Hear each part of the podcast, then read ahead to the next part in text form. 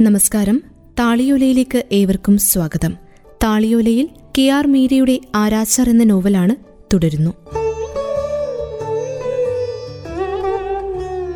ഇഷ്ടമില്ലാതെ അച്ഛൻ ചെയ്ത ഒരേയൊരു ജോലി അതായിരുന്നു. പത്തൊൻപത് വയസ്സേ ഉണ്ടായിരുന്നുള്ളൂ ദിനേശ് ചന്ദ്രഗുപ്തയ്ക്ക്. പാവം. ജീവിച്ചിരുന്നെങ്കിൽ എത്രയോ മഹാനായി തീരേണ്ടിയിരുന്ന ചെറുപ്പക്കാരൻ. സ്വാതന്ത്ര്യ സമരത്തിന് വേണ്ടി ജീവൻ കളയാൻ ഞങ്ങൾക്കൊക്കെ പ്രചോദനമായത് അവരെ പോലെയുള്ള ചെറുപ്പക്കാരായിരുന്നു സഞ്ജു ബാബു. അതൊരു വലിയ കഥയാണ്. ഞാനത് നിങ്ങൾക്ക് സൗകര്യം പോലെ പറഞ്ഞു തരാം. ആ കഥ വെച്ച് തന്നെ നിങ്ങളുടെ മാസികയ്ക്ക് ഒരു നൂറ് ലക്കം ചൂടപ്പം പോലെ വിറ്റഴിക്കാം. അച്ഛൻ നെടുവീർപ്പോടെ ആ കയർ ചുറ്റ് വീണ്ടും പെട്ടിയിൽ തന്നെ വെച്ച് ആദ്യത്തെ ചുറ്റ് വീണ്ടും കയ്യിലെടുത്തു. അപ്പോൾ ശിബ്ദേ ബാബു ഇത് മതി യതീന്ദ്രനാഥിന്. ഇത് നമുക്ക് ഉറപ്പിക്കാം. ഗൃഥായുടെ ഇഷ്ടം. ശിബ്ദേ ബാബു ചിരിച്ചു. അച്ഛൻ കയറെടുത്ത് പുറത്തു വെച്ചതിന് ശേഷം എന്നെ നോക്കി. നമുക്കിനിയും രണ്ടു തവണ കൂടി വരേണ്ടി വരും. തൂക്കുന്നതിന് ഒരാഴ്ച മുൻപും പിന്നെ തലേന്നു. തൂക്കുമരവും നിലവറയും ലിവറും ഒക്കെ പരിശോധിക്കാൻ. പിന്നെ മണൽച്ചാക്ക് വെച്ചും നടത്തണം. ബാബു അവന്റെ വെയിറ്റ് എത്രയാന്നാ പറഞ്ഞത്? കഷ്ടിച്ച് അൻപത് കിലോ തൂക്കം. അഞ്ചടി പത്തിഞ്ച് ഉയരം. അവനൊരു അശുവാണ്. ശിബ്ദി ബാബു പറഞ്ഞു. അപ്പോൾ ഇത്ര കിലോയുടെ ഭാരം വെച്ച് വേണം നമുക്ക് തൂക്കി നോക്കാൻ ചെയ്തു? അച്ഛൻ എന്റെ വിജ്ഞാനം പരിശോധിക്കാനും പ്രദർശിപ്പിക്കാനും വേണ്ടി അന്വേഷിച്ചു. ഭാരത്തിന്റെ ഒന്നര ഇരട്ടി. എഴുപത്തിയഞ്ച് കിലോ. ഞാൻ പറഞ്ഞു ശരി കയറിന്റെ നീളമോ? അച്ഛൻ വിജിഗീഷുവായി ചോദിച്ചു ഏഴടി രണ്ടിഞ്ച് നീ ഒരു കുടുക്കിട്ട് ബാബുവിനെ കാണിക്ക്.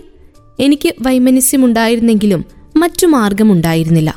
പേഴ്സ് കക്ഷത്തിൽ വെച്ച് ഞാൻ ആ വലിയ കയറിൽ സാവധാനം തൊട്ടു. കൂർത്തു മൂർച്ചയേറിയ മുള്ളുകൾ പോലെ കയറിന്റെ കുഞ്ഞു കുഞ്ഞു രോമങ്ങൾ എന്റെ കയ്യിൽ തുളഞ്ഞു കയറി. സംഭ്രമം എന്നെ കൂടുതൽ നിസ്സഹായിയാക്കി. നല്ല ഭാരമുണ്ടായിരുന്നു കയറിന്. ഞാൻ സാവധാനം അതെടുത്തുയർത്തി. ശിബ്ദേ ബാബുവിനെയും പോലീസുകാരെയും ഒന്ന് നോക്കി. അവർ ആകാംക്ഷയോടെ എന്നെ തന്നെ നോക്കി നിൽക്കുകയായിരുന്നു. അച്ഛൻ തോർത്തെടുത്ത് വിയർപ്പ് തുടച്ചു.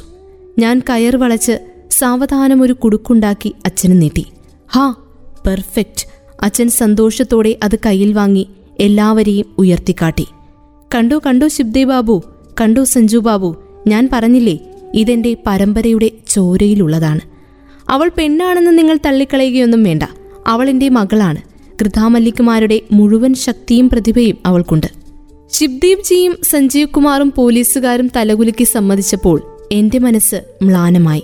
ജീവിതത്തിൽ കിട്ടാതെ പോയ ഒരുപാട് അംഗീകാരങ്ങൾക്ക് പകരം ഒരു കയർക്കുടുക്കാണ് വിധി എന്റെ കയ്യിൽ തന്നതെന്ന ചിന്ത എന്നെ അലട്ടി. യതീന്ദ്രനാഥ ബാനർജി ഒരു പെൺകുട്ടിയെ കൊലപ്പെടുത്തി. അയാൾ മരിക്കാൻ തുടങ്ങുന്നു. അയാളുടെ മരണത്തോടെ മരിച്ച സ്ത്രീയുടെ കുടുംബത്തിന് സമാധാനം കിട്ടുമോ? ലോകത്ത് കൊലപാതകങ്ങൾ കുറയുമോ? ഞാൻ ദുപ്പട്ടയുടെ അറ്റം കൊണ്ട് വിയർത്തൊലിക്കുകയായിരുന്ന കഴുത്തും നെറ്റിയും തുടച്ചു. അപ്പോൾ ശരി നമുക്ക് അടുത്ത പതിനെട്ടാം തീയതി വന്ന് ബാക്കി കാര്യങ്ങൾ നോക്കാം. അച്ഛൻ പെട്ടെന്ന് എന്തോ ഓർത്തതുപോലെ ഉറക്കി പ്രസ്താവിച്ചു. അല്ല തൂക്കുമരം കാണാൻ പോകണ്ടേ? സഞ്ജീവ് കുമാർ മിത്ര അന്വേഷിച്ചു. സഞ്ജു ബാബു ഇതല്ല അതിനുള്ള സമയം. സഞ്ജീവ് കുമാറിന്റെ മുഖത്ത് ചെറിയ മങ്ങലുണ്ടായെങ്കിലും അച്ഛനത് പൂർണമായി അവഗണിക്കുകയാണുണ്ടായത്. അതിനെന്തോ കാരണമുണ്ടെന്ന് ഞാൻ ഊഹിച്ചെങ്കിലും അതെന്തായിരുന്നുവെന്ന് പിറ്റേന്നാണ് എനിക്ക് വ്യക്തമായത്. ജയിലിൽ നിന്ന് ഞങ്ങൾ പുറത്തു കടന്നത് ക്യാമറയുടെ ലെൻസിലേക്കായിരുന്നു. ഞാനും അച്ഛനും ഇറങ്ങിച്ചെല്ലുന്നത് ഷൂട്ട് ചെയ്യാൻ സഞ്ജീവ് കുമാറിന്റെ ക്യാമറാമാൻ തക്കം പാർത്ത് കാത്തിരിക്കുകയായിരുന്നു. സഞ്ജീവ് കുമാർ മിത്ര പോക്കറ്റിൽ നിന്ന് ഒരു പൗഡർ ചിപ്പെടുത്ത് അതിലെ കണ്ണാടിയിൽ നോക്കി പൗഡർ തേച്ച് മുഖം മിനുക്കി ചീപ്പെടുത്ത് മുടിച്ചീകി ക്യാമറാമാന്റെ കയ്യിൽ നിന്ന് മയക്കെടുത്ത് സംസാരിക്കാൻ ആരംഭിച്ചു. അങ്ങനെ ലോകത്താദ്യമായി ഒരു സ്ത്രീ ആരാച്ചാർ തസ്തികയിൽ ഔദ്യോഗികമായി നിയമിതയായിരിക്കുകയാണ്.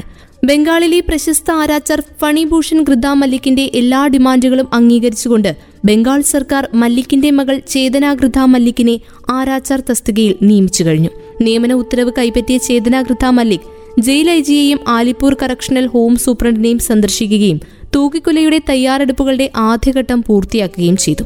ജയിലിൽ നിന്ന് ചേതനയും പിതാവും പുറത്തു കിടക്കുന്ന ദൃശ്യങ്ങളാണ് നിങ്ങളിപ്പോൾ കണ്ടുകൊണ്ടിരിക്കുന്നത്.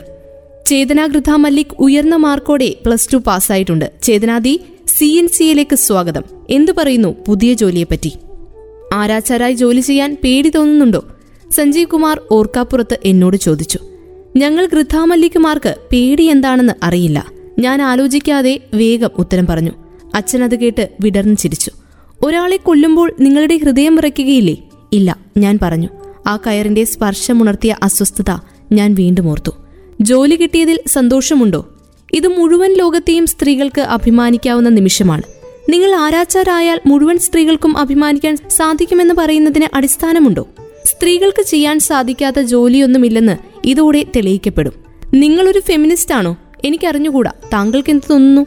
എന്റെ ആ ഉത്തരം അയാൾ പ്രതീക്ഷിച്ചിരുന്നില്ല എന്ന് മുഖഭാവത്തിൽ നിന്നും വ്യക്തമായി. താളിയോലയിൽ കെ ആർ മീര എഴുതിയ ആരാച്ചാർ എന്ന നോവലാണ് കേട്ടുകൊണ്ടിരിക്കുന്നത്. തുടരും അടുത്ത അധ്യായത്തിൽ.